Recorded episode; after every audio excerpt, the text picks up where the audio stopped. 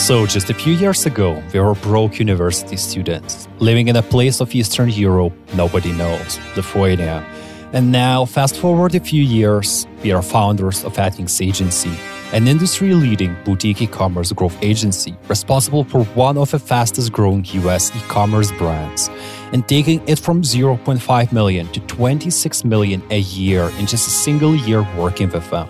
And that's without any external funding. Now we are working on helping to grow and scale a dozen of our e commerce businesses to eight and nine figures, managing over $18 million in paid media ad spend a year, and delving deep into sophisticated e commerce exits, investments, and acquisitions world. And honestly, our world is intense, crazy, ever changing, and challenging. But we want to keep this podcast simple.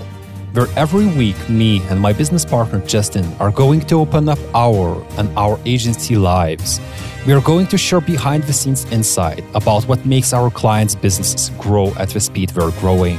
We are going to share our best learned marketing methods, channels, insights, and grow hacks that took us millions of dollars to figure out and we are going to open up insights from our clients' business, their development strategies, operation management strategies, capital raising strategies, and everything else that supports this type of growth.